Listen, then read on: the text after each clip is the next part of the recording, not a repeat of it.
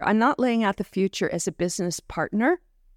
I'm laying out the future as a business leader. HR people are like, what HR metrics do you think are important? Like the P&L? A lot of people don't do that. Like, how, how do you do it? And do you think HR leaders are doing that well since you left Netflix? The point is, is to produce great teams for the future, not to make sure that everybody that you hired in the past gets a career path. That's so counter to what many HR people think today. My CFO at Netflix, he said, yeah, I don't like the way you are, who you are that much, but you're a diva and like you're always right about people. The thing is, Barry, we actually have the same skills. You know, yours is with numerals, mine's with people, it's pattern recognition.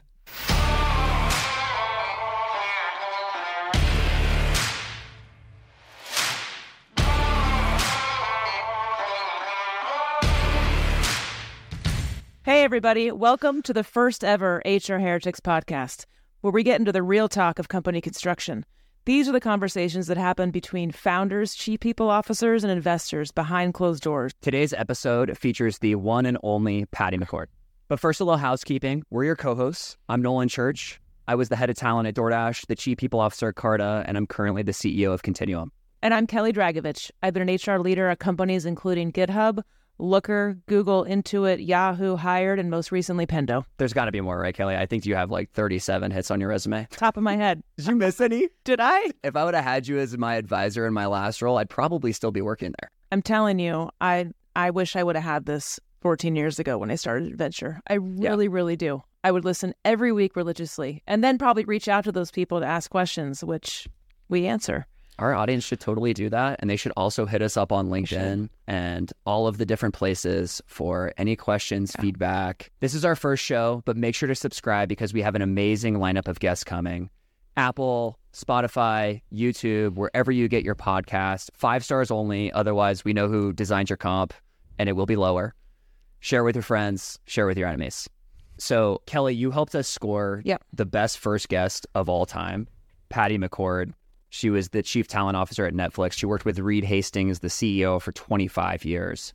How did you get to meet Patty to begin with? So everyone knew of Patty. I knew of Patty, right? I met Patty, I believe it was late 2013 for the first time. It was probably about three months after I started GitHub. And she walked up to me and said, You're still alive. Do you want to chat? And I said, I am. Yes, I do.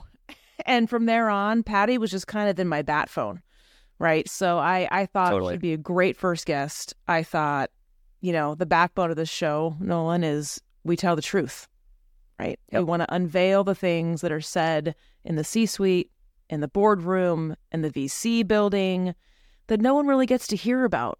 And some of those are controversial. Some of those are hard to hear. Some of those are difficult to understand. Patty's the goat in my mind. When I think about HR heretics, I literally think about Patty McCord in my head.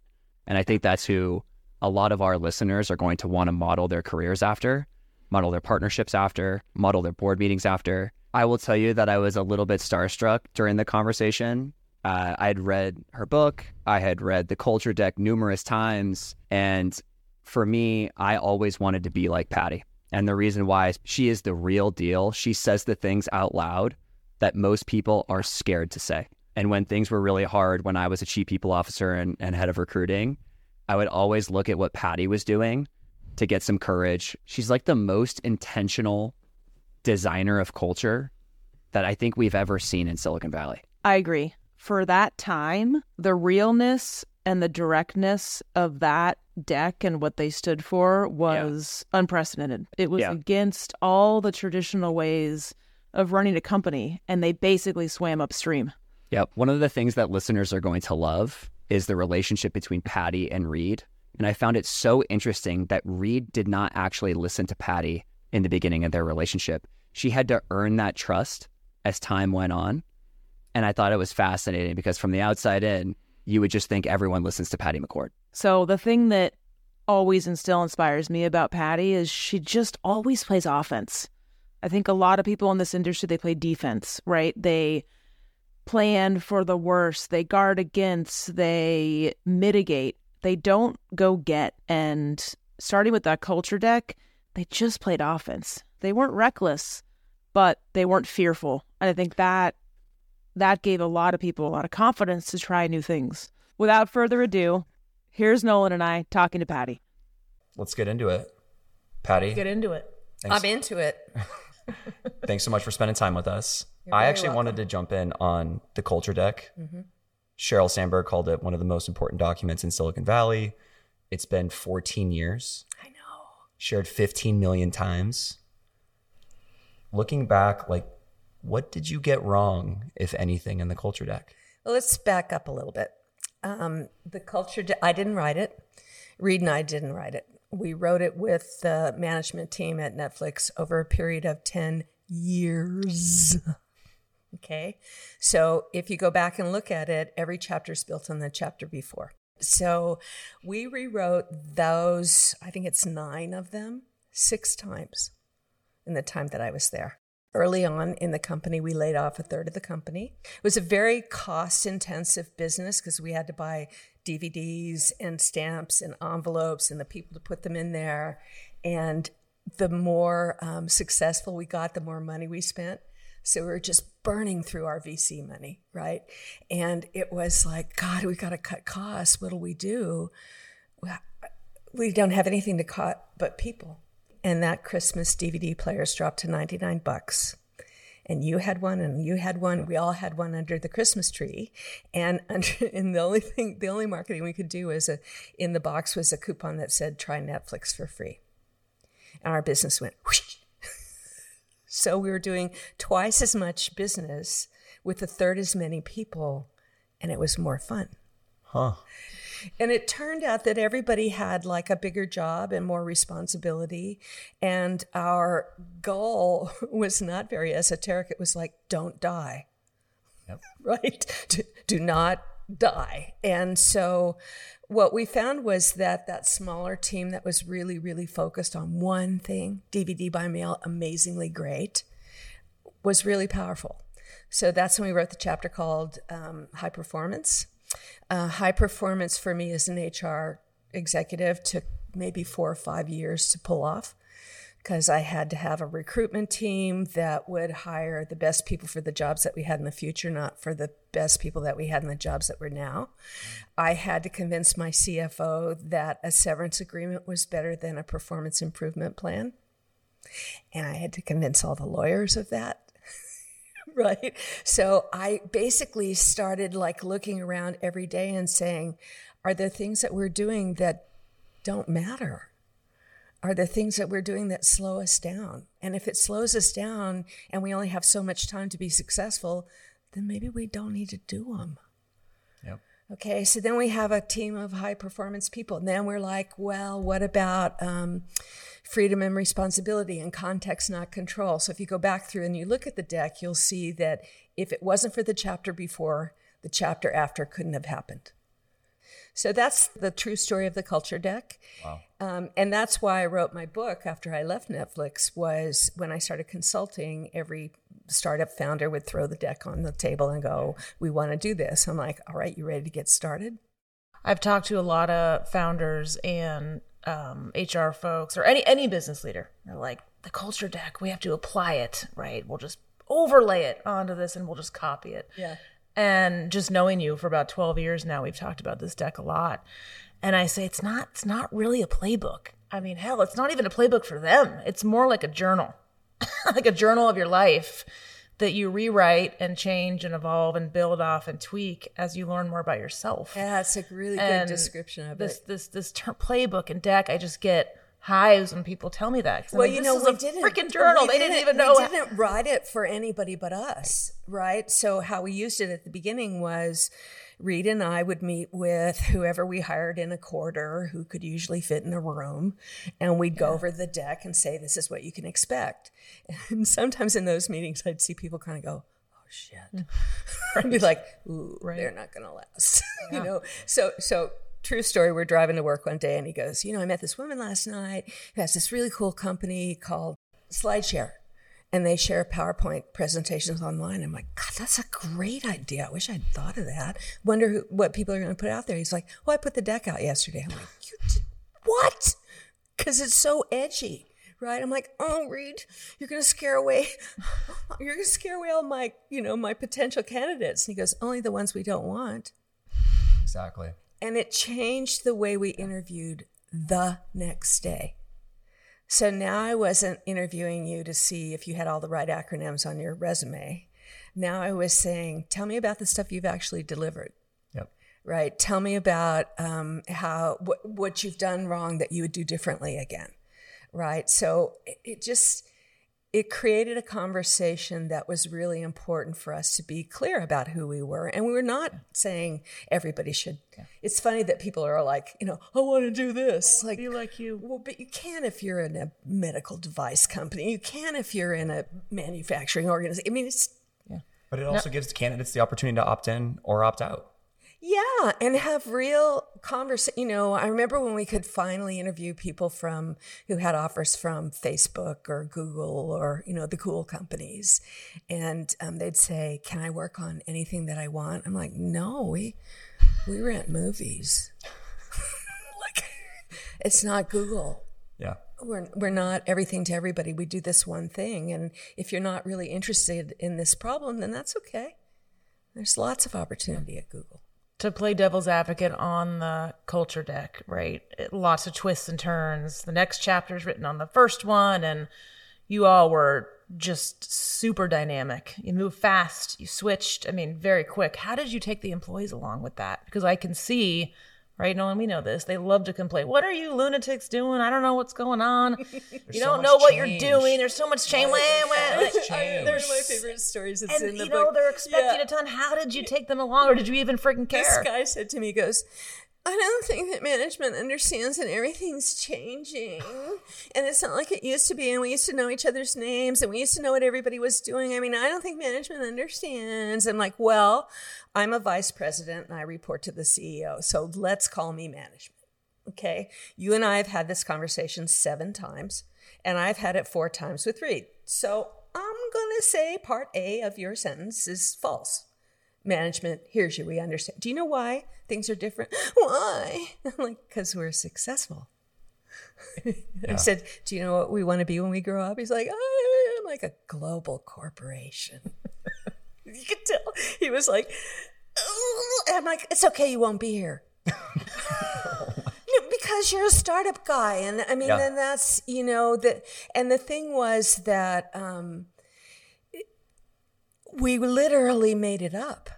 And so, because we made it up, we could try something. go, oh, that was stupid. Let's not do that anymore. Or that has promise. Let's see if we can work on that. But people have a hard time with that change. Like, yeah, well, and, they, and you hear yeah. it all the time. To your point, you like Kelli and I hear it all the time as well in the CPO job. How did you guys think about it? Did you care? One thing I'll jump in and I'll let Patty. Uh, one thing that I love about her leadership is just just the human aspect of it. Like literally saying, I don't know, or we don't know what we're doing. Yeah. It's changing. I mean, I've never seen employees just stop and nod as fast as you just saying, we don't know. Get over it. Right. like, you know, if you want a predictable company, you should be at IBM. Yeah. They'll respond to uh, that. Though, yeah. Right? I mean, but like, And and if you don't want to be part of the change, so so I have a couple of sayings I tell people. So when they come and say, you know, management made this stupid decision and I don't agree with it, I say, okay, I have two questions to ask you, and the second one's more important. One is, if you're in management, what decision would you have made? More importantly, if you're in management, what information would you want to have to make the best decision? So you teach people how to use the scientific method. You teach people that you're expecting them to think, right? Could you? Th- I don't right. care about your opinion. I really do not. Problem solve, problem finders, worth nothing. Problem solvers, ooh, weight in gold right? So it's but but you have to model that behavior and you have to teach that behavior. And i think it's one of the things that's really hard right now with our distributed workforce. I mean i love remote work and we can talk about how amazing those things are but there's part of like seeing great leadership in action that inspires people to be great leaders right you know and those I, don't have to be very complex things they're not com- i remember I remember leadership in action is yeah. ingenious um yeah, this you guy's know. like did you see that i asked a lot of questions in the development meeting i'm like i did and all of them were kind of dumb like so you, asking questions is not very noteworthy yeah Right. You didn't have any suggestions for how we could do it better. Yeah. And so that's kind of, it leads me to um, feedback, right? But most people think that feedback means telling people something negative in a nice way so that they won't feel bad. Right? That's the shit sandwich, right? It's the yeah. nice thing, the bad yeah. thing, the nice yeah. thing. And that and what it really means is if you're really um, if the person you're giving feedback to knows that your objective and giving you feedback is to make you better, to make the company better, to make the customer happier, then you're much more willing to listen. But you're not willing to listen to just the feedback. The part of it that people miss is like, and here's what you could do differently. And here's what the effect would be. And here's what the effect of the way you're communicating is now. The other part is like, we totally, so um, feedback is like, as a parent, you know, guilt tripping, that bad thing you did that's a bad thing. Don't do that again. Shame. You should feel bad. Shame. Yeah, shame. You should feel shame when you do that. Again. I talked to my therapist about it with yes. our kids right now. She said shame, embarrassment. Exactly. The two things that I'm doing. I'm like, okay, no wonder I'm But here. you're going to do it again. Right? I mean, it's just so ineffective. Very. And if you think about effective feedback, it's when I say, Kelli, thanks for speaking up in this meeting about that. Because you've been complaining to me about it for months, but you've never said it out loud in front of everybody else. And so, and thanks for your suggestion on how to do it better. Do that again. And you will do that today. 100%. 100%. So, my understanding of how Netflix did feedback was once a quarter, the team would get a, around a table, and then everyone would give that person feedback. I'm sure that's like a little bit over dramatized. No, but I mean, that's one of the ways we did it. I mean, I probably tried 20 different ways when I was there. I never got it right. Interesting. Um, I, and I don't, I don't know what the answer is. I really don't. But I do know that the closer to in the moment it is, the more effective it is. Yeah.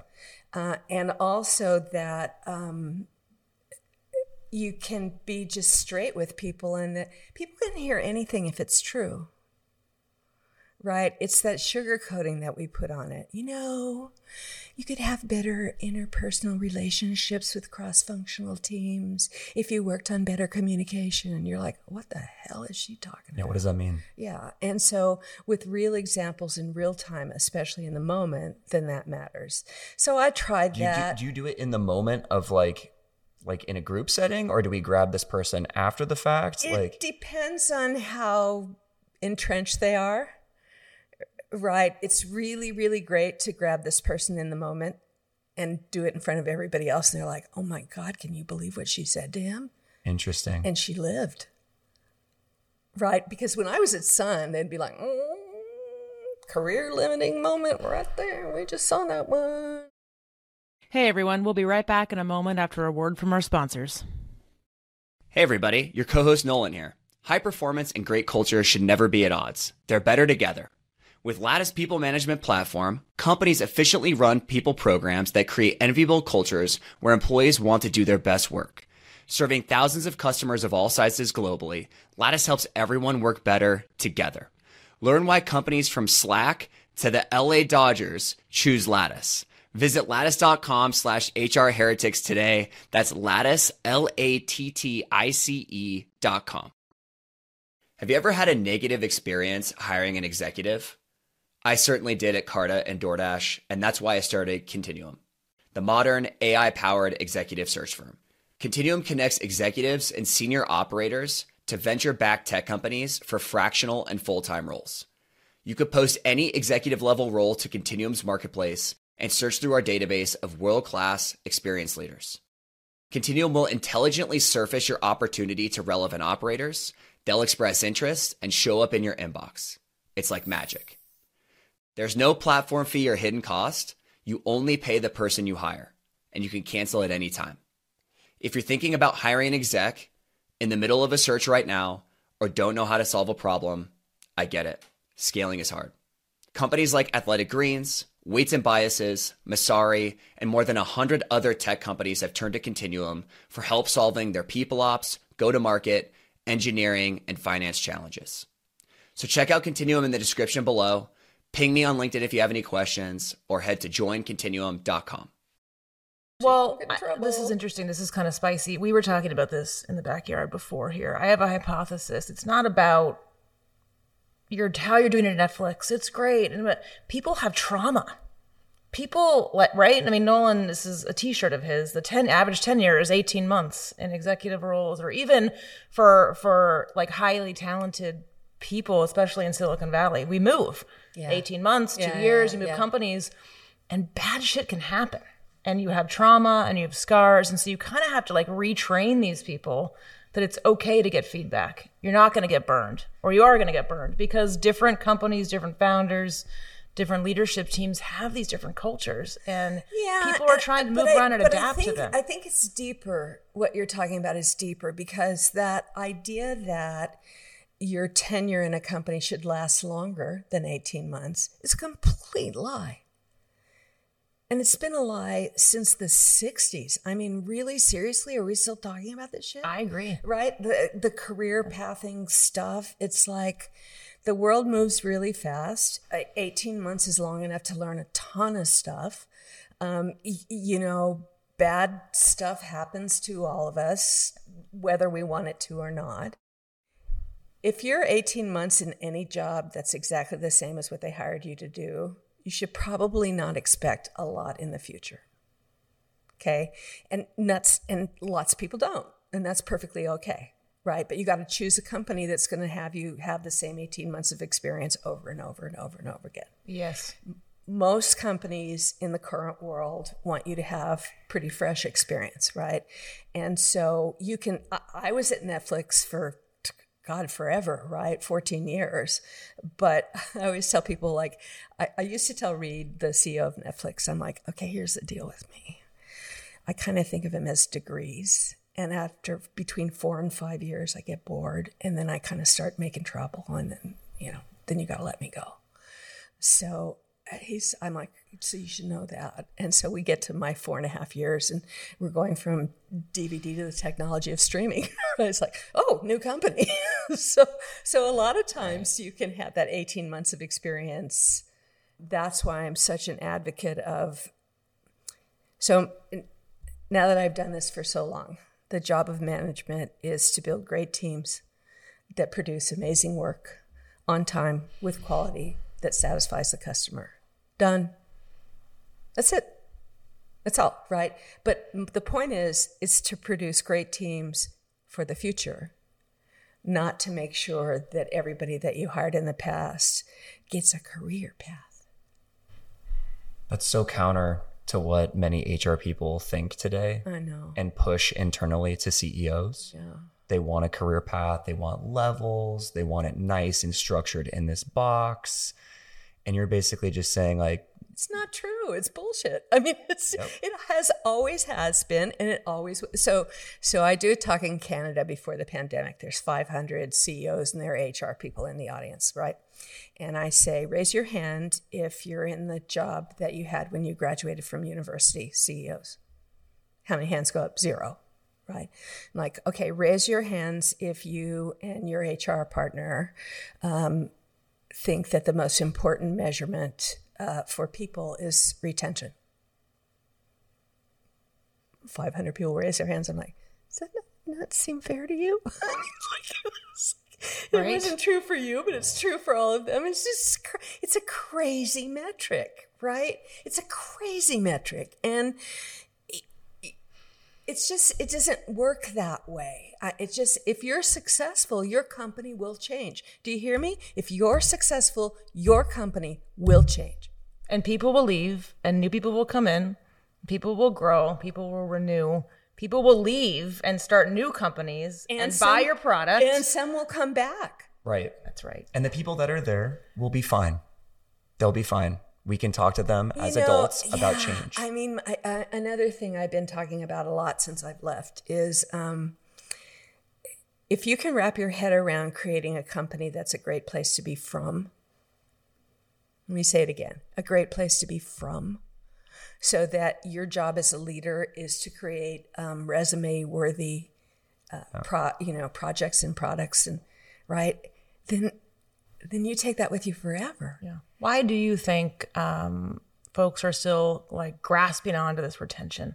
What is it? Are they because scared? we're scared yeah i mean and, you know you get older and you have families you have obligations and you want predictability i mean we're, we're humans we want to know our cave's going to be there and that you know the woolly mammoth will be there for supper i mean whatever it is right and so th- that's not illogical to not want security it's just not true to promise it to people especially in hypergrowth business. especially in a hyper growth business, especially for entrepreneurs. I mean, you know, I'm lucky because I have been part of a couple of really successful startup companies, but I am not the norm. You aren't Kelli. You guys are. I mean, you know, the norm is like, well, I went to hell in a handbasket because it was either a great idea that was a feature, or it was a great idea that's part of something else, or it was a great idea that with bigger resources and complexity, then you can grow it in a way you couldn't do it on your own. So, I mean, that's the norm. And so, what we don't tell people early in their career is the truth right? Yeah. You know, it's highly unlikely you will join this firm and be here for the rest of your life. But it's highly likely that every couple of years you're going to be in a significantly different job. I want to talk about your relationship with Reed. Yeah. How long did you guys know each other or have known each other? Reed Hastings, the CEO of former CEO of Netflix, he retired last year. Let's see, my relationship with Reed. Um, I met Reed because when I was at a company called Borland, one of our executives left and he had a lot of options on what to do next. He was going to either be a professor at Harvard or he was going to join a startup. And he joined this startup and I was coaching him on, you know, what choices to make. And I said, Well, why'd you choose this one? He said, Because I think the CEO is really talented and I think he has a lot of potential. So I was pretty frustrated because the company wasn't going very well. So I, call, I, ca- I cold called. You, are you old enough to remember star six nine? Yes. Right, when somebody call you, do star six nine, it would dial the phone back, right? So uh, I did star six nine, and Reed's sister was the uh, receptionist. She answered the phone, and I'm like, "Hi, my name is Patty McCord. Can I speak to Reed Hastings?" she puts me through. Know me, right? And I said, Hi, you don't know me, but I'm going to be your next HR person, and I'd really like to come and meet you. And he's like, What? Who, who are you? Cold outbound That's and Reed. amazing. Yeah.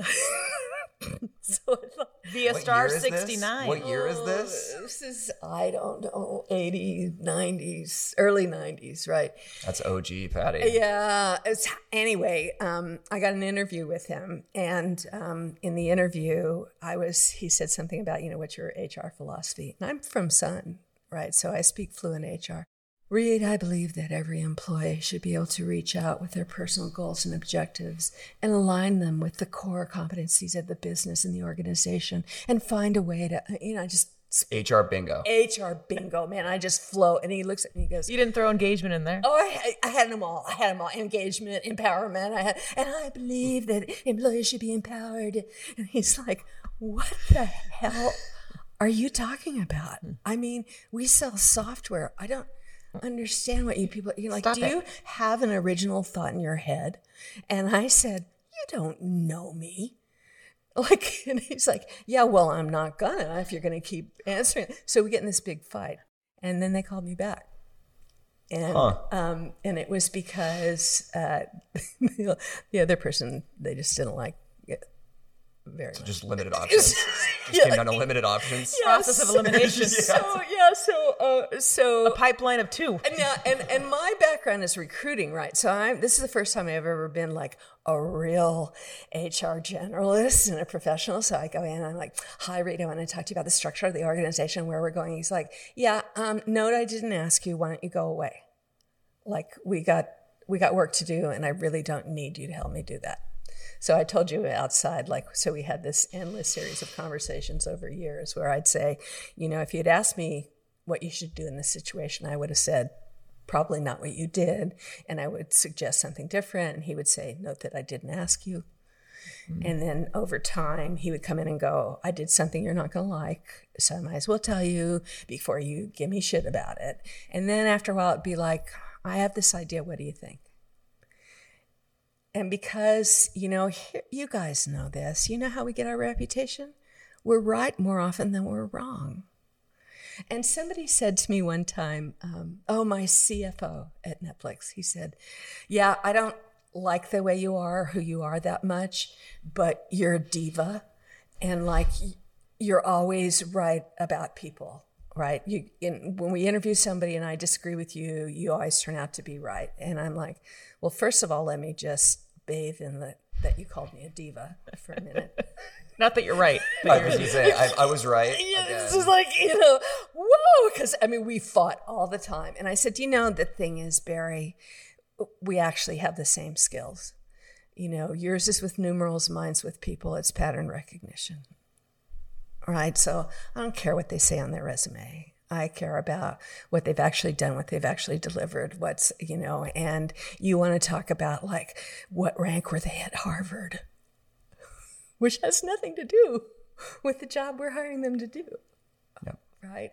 So that's I that's our strength, right? And so where we get the respect that we want is not, you know, demanding a seat at the table. Yeah. I want why doesn't HR have a seat at the table? I'm like, just earn it. Right? Have the table be set and somebody say, Oh my God, we should get Kelli. But in, in your case, you were actually like okay not being listened to, and at least in the beginning. Yeah, but I had to be right. Right. Uh, right. Right. I mean, I, I made a policy for with myself that I would never say I told you so because I would never have to. And you know what? Most of the time, it's like, you know, this this person is not telling you the truth. What do you mean he's not telling me the truth? I mean, you think he's lying? I'm like, pretty sure. There's so many HR people though, Patty, that don't want to let founders make mistakes. And I've found that that's the only way people learn, especially founders. Yeah. The whole let them fail. Uh, You know, I, I remember after I left Netflix, I was consulting to a company. Um, this is when I was working Brannan Street. That was back in the day of the last dot com boom, right? Everybody had the cool offices on Brannan Street. I'm like, you know, I don't really do the side streets. I only work Brannan. And I go in, and this guy, the the it's you know a San Francisco office. It's all full of brick, and and there's nine pool tables. I'm like, geez, you know, you could put a lot of engineers in here to take the space of the nine pool tables And so the I, bars. So I say to the CEO, I say, um, what do you want for your company? Right? What's what's your vision? He's like, we're going to be a well-oiled machine. We're gonna we're gonna deliver. We're gonna produce. We're gonna have great solutions for our customers. We're gonna be just a team that's operating at maximum. I'm like, wow, that is that's great. Okay, so let's say you and I are playing pool, and uh, we have an exec. You know, we have a leadership meeting at two, and it's five to two, and I'm about to pretty much kick your ass. Like, what happens? He goes, "You're not gonna kick my ass. We're gonna stay here until I beat you." I'm like, "Uh huh." You want to have a well oiled machine? Be on time. it's that simple. Yeah. Right? It- it- you know, if you say you will, then do. And people are, you know, in all my years of doing this, you guys know this for sure. We're just ducks. We imprint on leadership. And that's why, you know, your question was why don't we let founders fail? We don't have to let them fail but we have to give them a heads up that you know this this has consequences right this decision this act that you're doing has consequences and i'm not the founder you are Yeah. right i mean it's you're the boss so i'm You're not laying out the future. I'm you're, laying you're out laying the, out the future and I'm with laying out multiple the paths. future. Yeah. You know, we talked about earlier. I'm not laying out the future as a business partner. I'm laying out the future as a business leader. From a specific angle. From Where I you sit know, and like I can when, see yeah, everything When HR people are like, "What HR metrics do you think are important?" Like the P and L. right? revenue. Yeah. Right. And so if every quarter you have a executive management offsite and everybody puts together, you know, a slideshow of what they're going to do, and you notice that you're three quarters in and they haven't done it, like, okay, there's something wrong. It's probably people. But you don't have to go like, I don't think so. I don't think you're un- I think you're unhappy. It's not whether or not you're unhappy. You're just not delivering. Yeah. So what's what's going on in there? Yeah.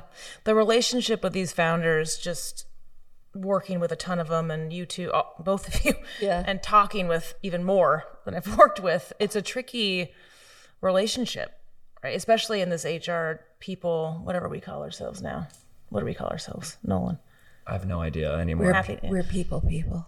in this job because it, it has to be a balance between that business side and the relationship side. You, you can't But be it's both. too It's far. not. It's not a balance, Kelli. It's it's. E- yeah, I guess it is. I but, mean, but a lot of people don't do that. Like, how, how do you do it? And do you think HR leaders are doing that well since you've left Netflix the last 12 years?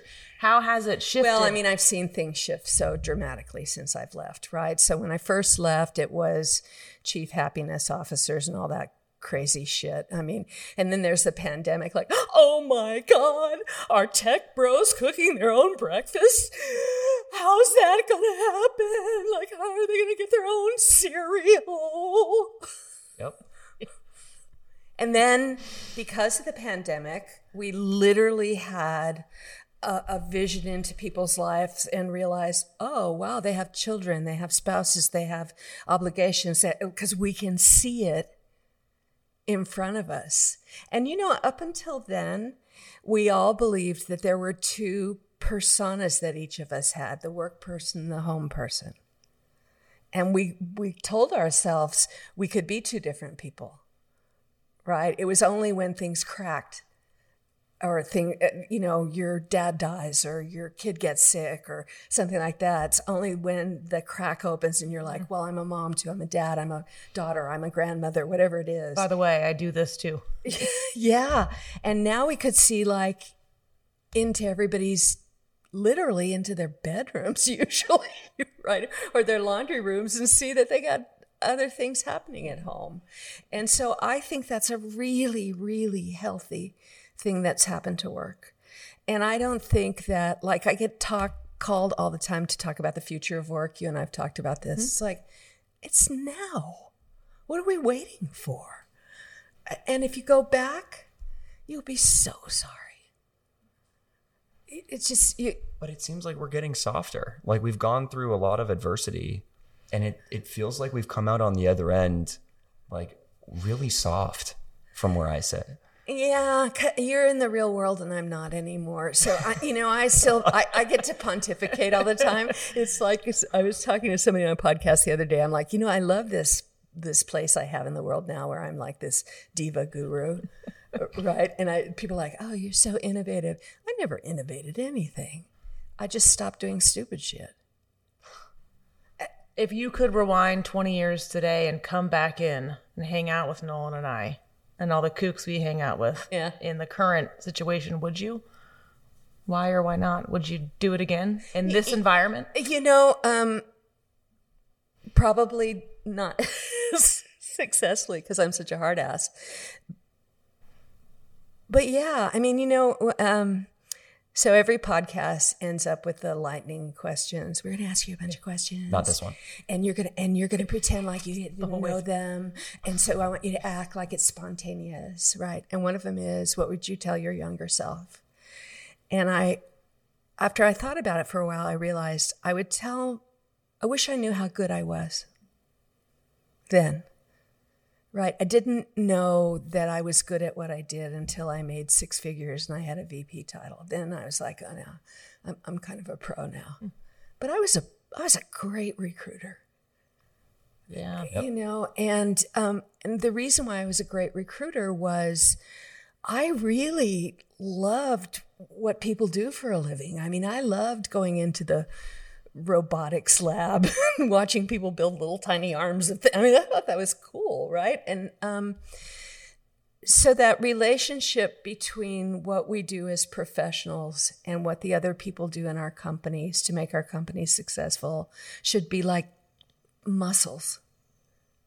It's we're not outside of the company. We're not business partners. We are in the business right? What I, so i walk uh, i'm at netflix and i'm walking in the lunchroom reed and i and i see a bunch of engineers and they're talking amongst themselves and then they they're shispering that's what i call it talking shit in a whisper I right love that. Is, that's so good. okay. Spurring. Shispering. And then they stop talking, and Reed says, um, "They're afraid of you."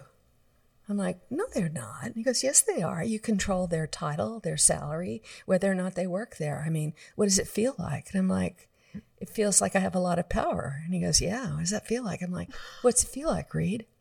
Hmm. It's just same thing. So I sit down with those engineers. I'm like, let's see, why are you shispering? Oh, my salary was just released on Edgar the day before because I'm a Section 16 officer. I'm like, can you guys believe how much money I make? They're like, Whoa. I'm like, I can't write a line of code. Two of you have PhDs in math. I mean, like, seriously, like, why on God's earth is this chick making this kind of money? And they're like, and I'm like, because I'm in charge of making sure we got the right teams in the right place at the right time. And um, so that means having the right people here, finding the right people, having the wrong people, you know, people that move on, move on with dignity and grace.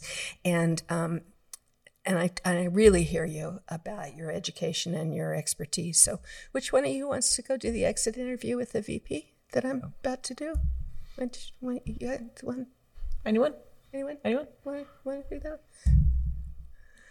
So, uh, it, but it's that scope. So let's go back to what HR people do. We do all this behind the scenes stuff on compensation and scope and reach of job and levels and all that stuff that everybody wants to know, but they don't really know it. We don't really tell them. We don't really tell them that the Radford survey we used to figure out their compensation is two years old. Yeah, it's an art. It's and it's and that and that the way we do it is the way we've done it since 1967. I did I did a talk with a couple of thousand compensation people one time. Me. with comp people. My eyes just went wide. Yeah, I know. I was just like, oh my God. So I was like, okay, the doors are closed. I'm one of you. I get it. Okay. Here's what I want you to do raise your right hand. Everybody go home and write some checks and fix equal pay, for God's sake. How hard is this? Like, it's not, this is not, you know, brain surgery. This is called a spreadsheet that says average male salary, average female salary. If it's different, write a check, make it simple. Okay. And then realize, go look in the mirror and realize that this inequity, you made it yourself. But wasn't Netflix like that? Because Netflix was always uh, top pay for top performance, and it was individual markets, Yes. right? And so with individual markets, you're going to have inequities. And so, Yeah, it depends. I mean, I, I can't say anything about when I left. yeah, But when I was there, one of the questions that was um, ejected from any interview was, What are you currently making? okay. Okay. So I no longer allowed people to ask that in an interview. I, I, re- I do remember one of the things about getting a raise was uh, one of the best ways to do it was to go get another offer. Yeah, I used to say, I, I, I sent a note to the whole company one time. And I'm like, okay, just let me be clear. I know that headhunters are calling you. I know that we're popular. I know that people want you guys to come. Okay. So just do me a favor. Before you say no thanks, be sure you say how much and come tell me. Because that's how I- I'll know what market is. I think that the, the real intel around pay, competitive pay, especially in the Bay Area, is in recruitment. It's just a hard, I, again, that's another one of those nuts Totally I've never agree. really cracked. But like this comp piece, like we just, it's one slice of so many slices of this damn pie. It's an important slice. No, No, but I'm saying it's a hard job, is what Yeah, I'm oh, yeah. saying. No, like, but uh, it- but but like- it's all. The, the, this is what I learned. It's the whole thing. You can't chunk it up like we do in HR. Well, comp does this, and employee relations does this, and the benefits people do this, and the da da da. And we all think we have these separate. Correct. It's all the same. all thing. the same. So, so I'm co. I'm on the board of a company that does year-end performance bonuses. Right. So I'm meeting with the CEO, the CFO, the chief people officer after they've done two months of calculations figuring out what the performance bonus is going to be at the end of the year, right? And it's based on company performance and stock performance. And then I'm like, okay, before we get started talking about the intricacies of the bonus program, which I, I, I mean, I think I'm a pretty smart person, but honestly, I'm kind of twisted about it. Have you ever not paid it?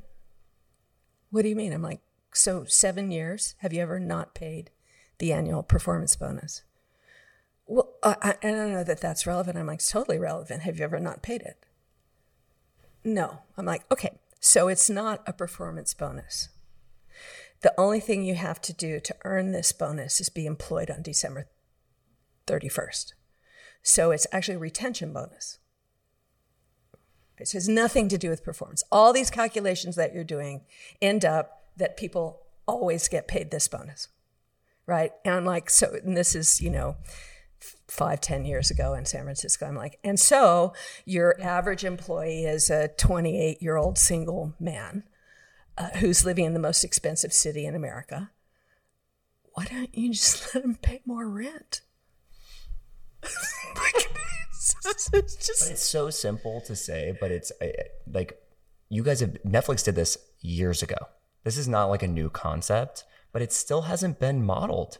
Like Yeah, why not? You guys tell That's me. what- I mean, you're I in the. You're in the world. Like, why do we keep doing this stupid stuff? It's just because we always have. Because people always do. Because Yeah. partly because I think that, um, to be honest with you, I think that VCs typically come out of business, and when they advise their companies on what best practices are, they think it's what they did. yeah, So best that the term best practices is another one that I just hate, hate, hate. Right? It's like it just means what everybody else term. does. Yes. That's all it means. Well, ironically, the best practice term is hindering us from changing, right? I mean, if you want to, th- I mean, Netflix is one of them, right? It takes courage to be that first one to do something different, i.e., not best practice, potentially. yeah. But they were so successful. Patty wrote a book. There's a culture deck that's been out for 15 years. Like it worked. Yeah, but you And know, it's still not being it- modeled. It's uh, it's not. Look, uh, so I'm talking to a friend of mine who had my job after I left, a couple times after I left, Jessica Neal, and I was like, "Oh, thank God we don't have our jobs now," because like in the middle of the writer's strike, Yeah. right? I'm like, this would be gnarly compensation. But then we're both like, ooh, this would be juicy. Because what they want is they want residuals based on reruns, and that's not how it works anymore, right? So they want to go back to the way it always was and get paid the way writers always have. But that's not mm-hmm. the way it is now. So both of us were like, ooh, that would be really hard and really fun. So, you, you know, it's about getting people in our profession that really think like innovators. Yeah.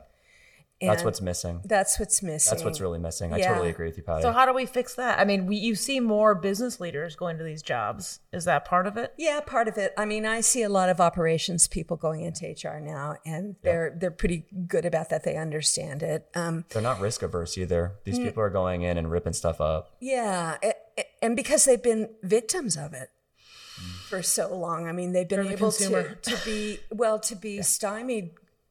They can't do their own jobs because they got to wait for all this other stuff that doesn't make any difference. And you know, I, I'll I'll say this. I maybe leave you with this. I learned everything that I did from product managers and from engineers, right? So what I learned from them was, you know, nobody at Netflix said, "Let's make your remote control a smidge better."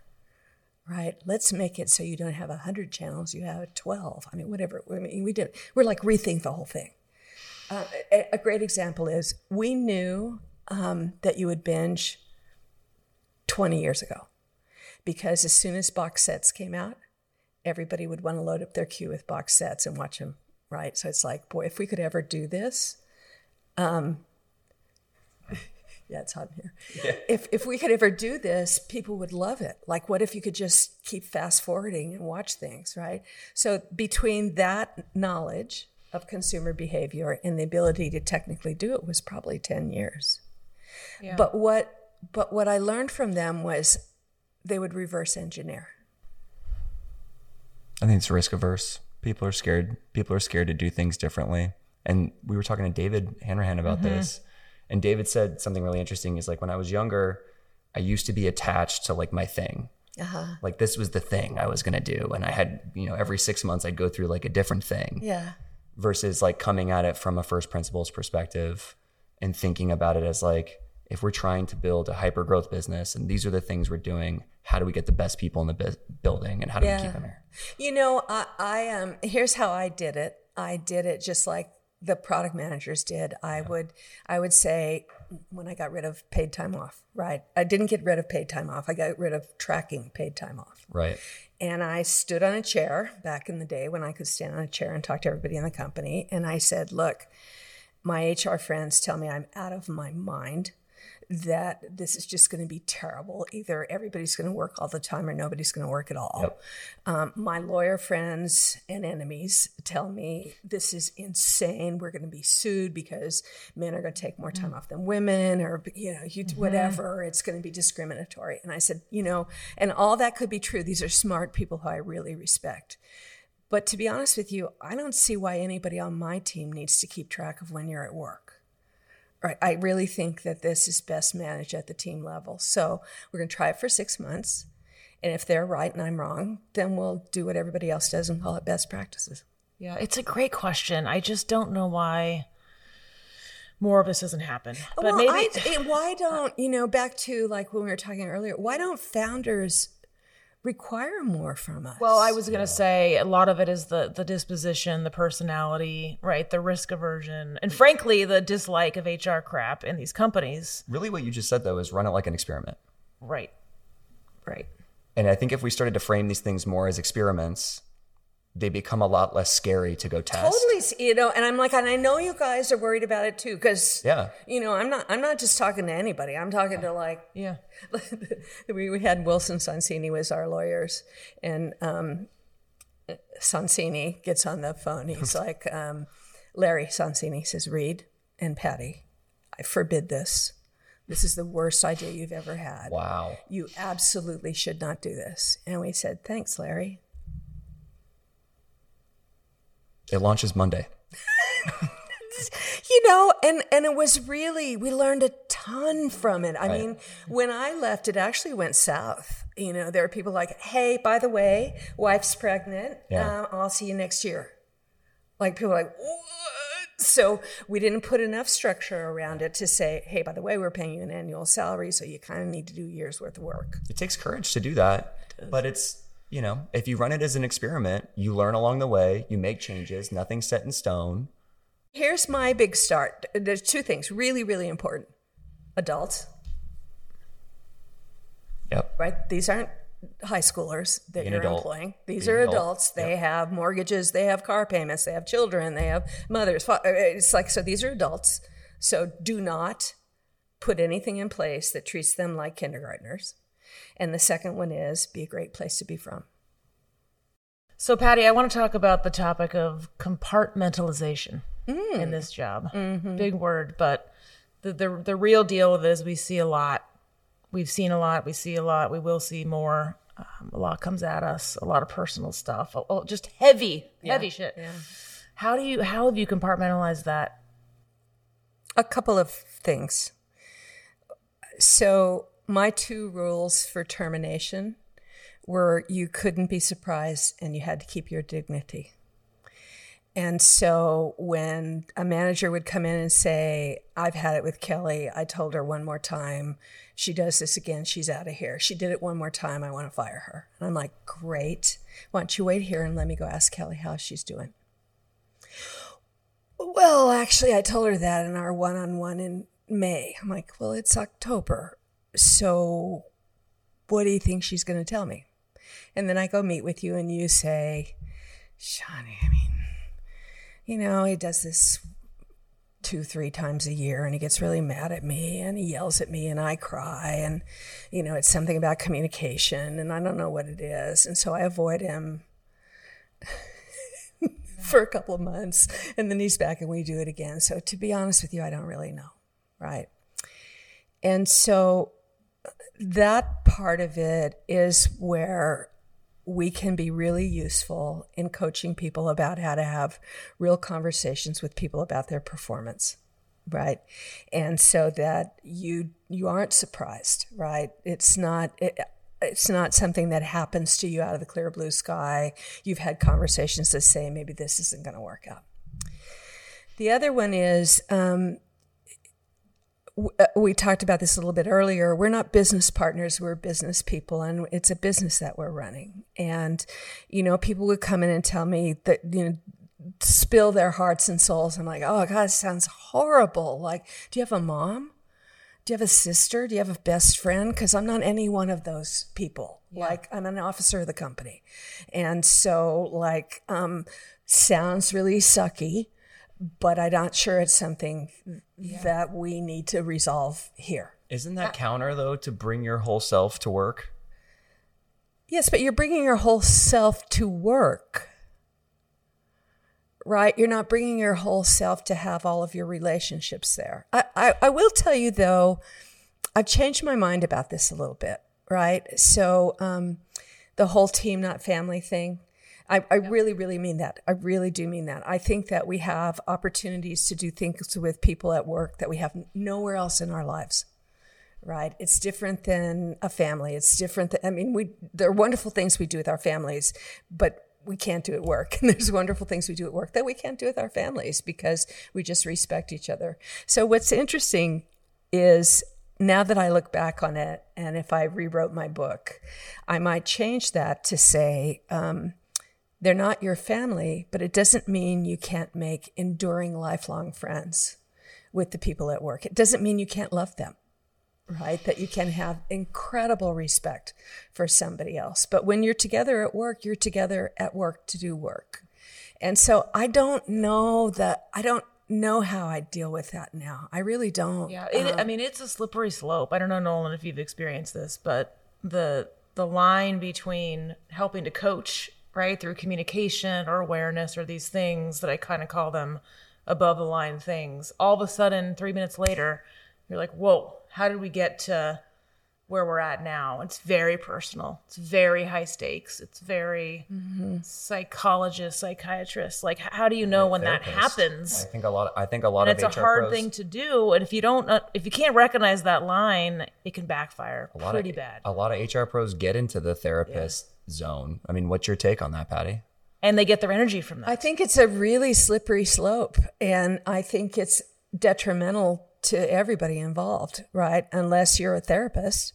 A tra- I mean, this is a profession. This isn't like, oh, you know what? Let's be part-time therapists. We'll be friends and we'll be coworkers, and I'll yeah. be your therapist. I mean, it's like, no, uh, right? It's, you want somebody who really knows what they're doing to deal with this, and most of us aren't trained to do that. Yeah. And and I think where we go bad or wrong is that you start off thinking, "Oh, I can really help this person," and then you're just over your head. Over your head, and especially very time consuming very time consuming. Yeah, because that person thinks you're their therapist and they want to be with you all the time and they want to tell you about all the and and you know you go into that inappropriate zone really fast, really fast. The other thing is, um, you know, the I guess the way one of the ways that I've worked my way around it is um, I'm not your therapist, I'm not your mom, and I'm not your boss. You have a boss right? So, uh, you know, my favorite, one of my favorite phrases is, "What did Nolan say when you told him that?" I'm like, well, I, I'm like, if you can't, I, I, I couldn't say that to him. I'm like, you said it to me. Yeah. so what if we use? We can practice using different words if you think he'll listen to you better, but you just said it to me to me so i mean that's a way i think that we can turn around the the therapist role to the coaching role, which is um, this is not an issue between you and me, and I'm not going to fix it for you. But th- this, is where it gets hard in this Yeah, job, yeah. right? Because this job, to some employees, that's why you're here. You're a therapist. I, I should spend six hours with you a day if I want to. To a founder and a leadership team and a, and a board, you're there to help the company make money and grow. It's a It's misclassification. though. almost like an impossible thing sometimes. And this is where I see a lot of HR leaders get pinched. It's just no win. There's no way you win that one. I mean, but no, that's what, what do you see? That's right? what you're saying, though, right? It's just a misclassification, and you have to have a hard line on what we do and what we don't do, and people need to understand that. And I think that's where a lot of the gray area lies today. Is like employees don't really know what the job of HR is. Yeah, and I, I mean that's fair. I was gonna say, and that's why you got to go out and say that, right? Big- Yeah. A lot of HR teams they kind of hang out behind the curtain. They do their thing. Well, what are you, what are you doing back there all day? exactly. yeah, I mean, so it's it's part of our job to be straight with them and tell them, you know, um, like I said, I'm an officer of the company. That's my job. It comes first. You talked earlier about um, the early days of Netflix and the intensity and the the fighting, right? The the the hey, the CFO Reed. I just feel like to Nolan's point earlier about the the industry getting soft. I feel like that doesn't really happen anymore. Like know- one little argument. Ah, should I be here? Should they be here? It's I'd be a total thing. Like, failure, wouldn't I? I mean, it's no, but like, what happened to, for better or for worse, we're in this. We're gonna kick and scratch sometimes. Who cares? I feel like the stakes are just sharpens so. Yeah, you know, for I that. read. I said to Reed, I'm like, oh, I hear you're one of the white guys who wants everybody to come to back back to work, come back in the office, and he's like, you know, why do you always have to put white guy in front of it? I'm like, I'm just saying it's real, and I'm like, why? Why do you want everybody to come back to work? And he said, we're too nice on Zoom. Um, and, and he said, I can't see, he said, for example, I couldn't see you giving me the stink eye, you know, side eye, like, are you crazy in Zoom? Because you would never do that, right? Where if we were in the same room, I'd be like, oh, what do you have to say, Patty?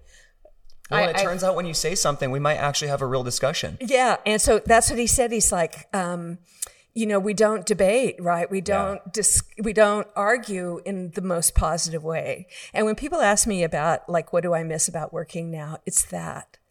Like I miss going into a meeting and being like, I am so right. I am so right. Just wait till these people hear my argument. I'm gonna so I win feel like it used to be just a part of the job. Yeah, and now and it then- happened and it's like a thing. And then you know when people a talk me out of It's it, it's a complaint. Yeah. And I don't know what's a going literal on. HR complaint. If you're seeing this, Nolan, but the softness out there, I'm like, we're brothers and sisters. We're gonna fight. We're gonna scream. It doesn't mean you need to leave or I should lose my job or vice versa. Ugh. Like it just is. it's the weaponization of HR.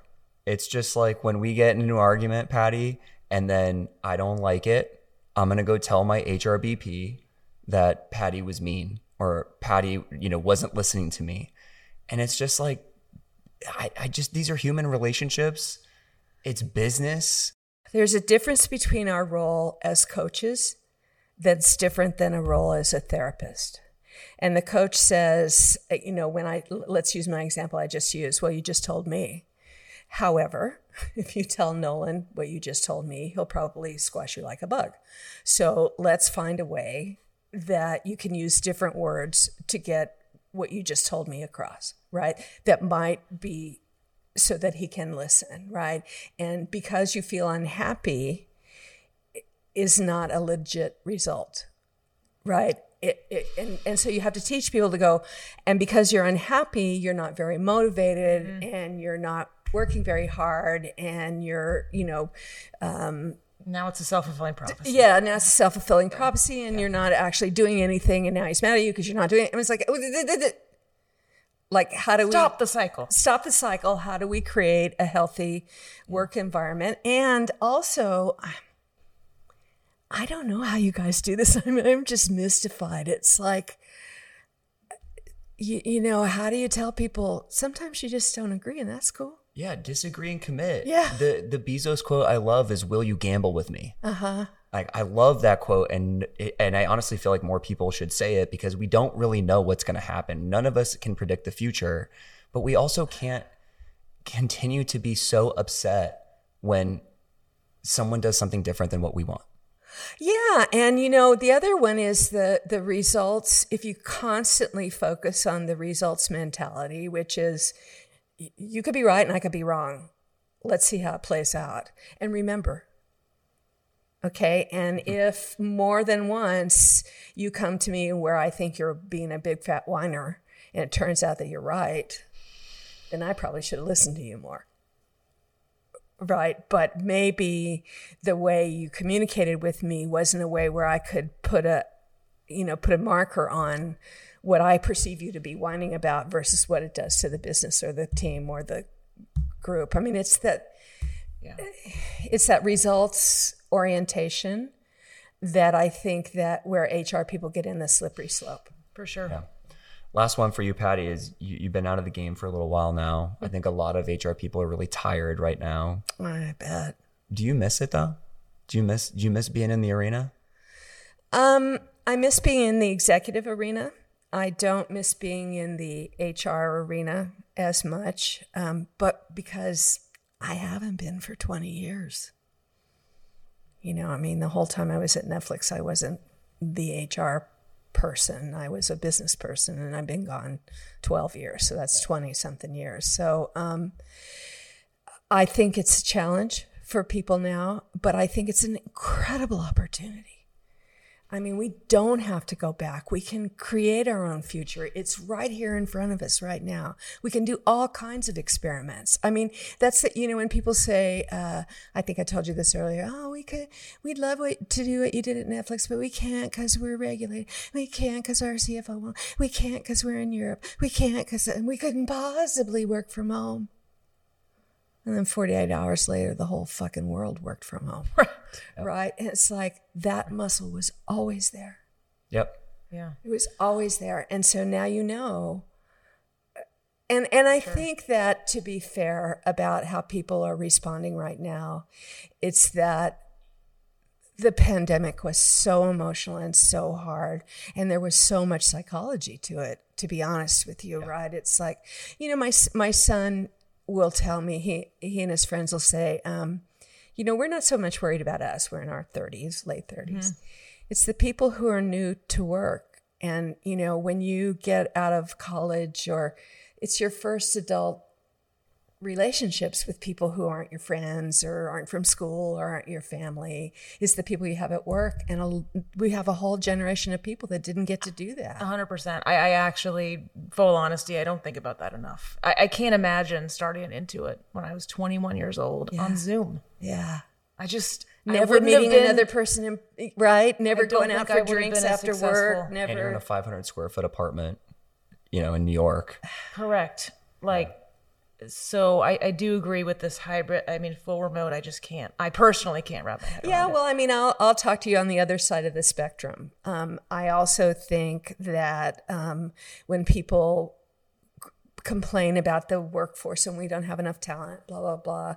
I mean, I'm an old lady now, but I'm a really smart old lady, and I'm not done. And I think we miss we miss a lot of wisdom out there because you we're know inflexible. It, we're inflexible about uh, older people, right? It's like they don't know, they don't know, they don't know. Of course, they know. I mean, you know, I've been in tech my whole life. You think I can't figure this stuff out? So I, there's like there's a calm and a wisdom yep. that's available to us too. That's not just fresh and young and new, and it's that combining those two things could be so powerful. Yeah. Once again, it's not either or. I feel like this either or forcing is just yeah, and how we can learn from each other. Yeah, right. I mean, there's so much. I, I, I mean, I the reason I'm doing the podcast with you is because I learn a ton from talking to you because you're in the real world now, and I'm not in it every day, but I know what I've learned, and I know it's possible. Patty, this was gold. So appreciate your time. yeah, yeah. Thank you. Thank you. Thank you. Thank you. Welcome. Welcome. Welcome. HR Heretics is a podcast from Turpentine, the network behind Econ 102, Moment of Zen, and Turpentine VC. Subscribe, five stars, share it on Apple, YouTube, Spotify, anywhere you get your podcasts, all the things.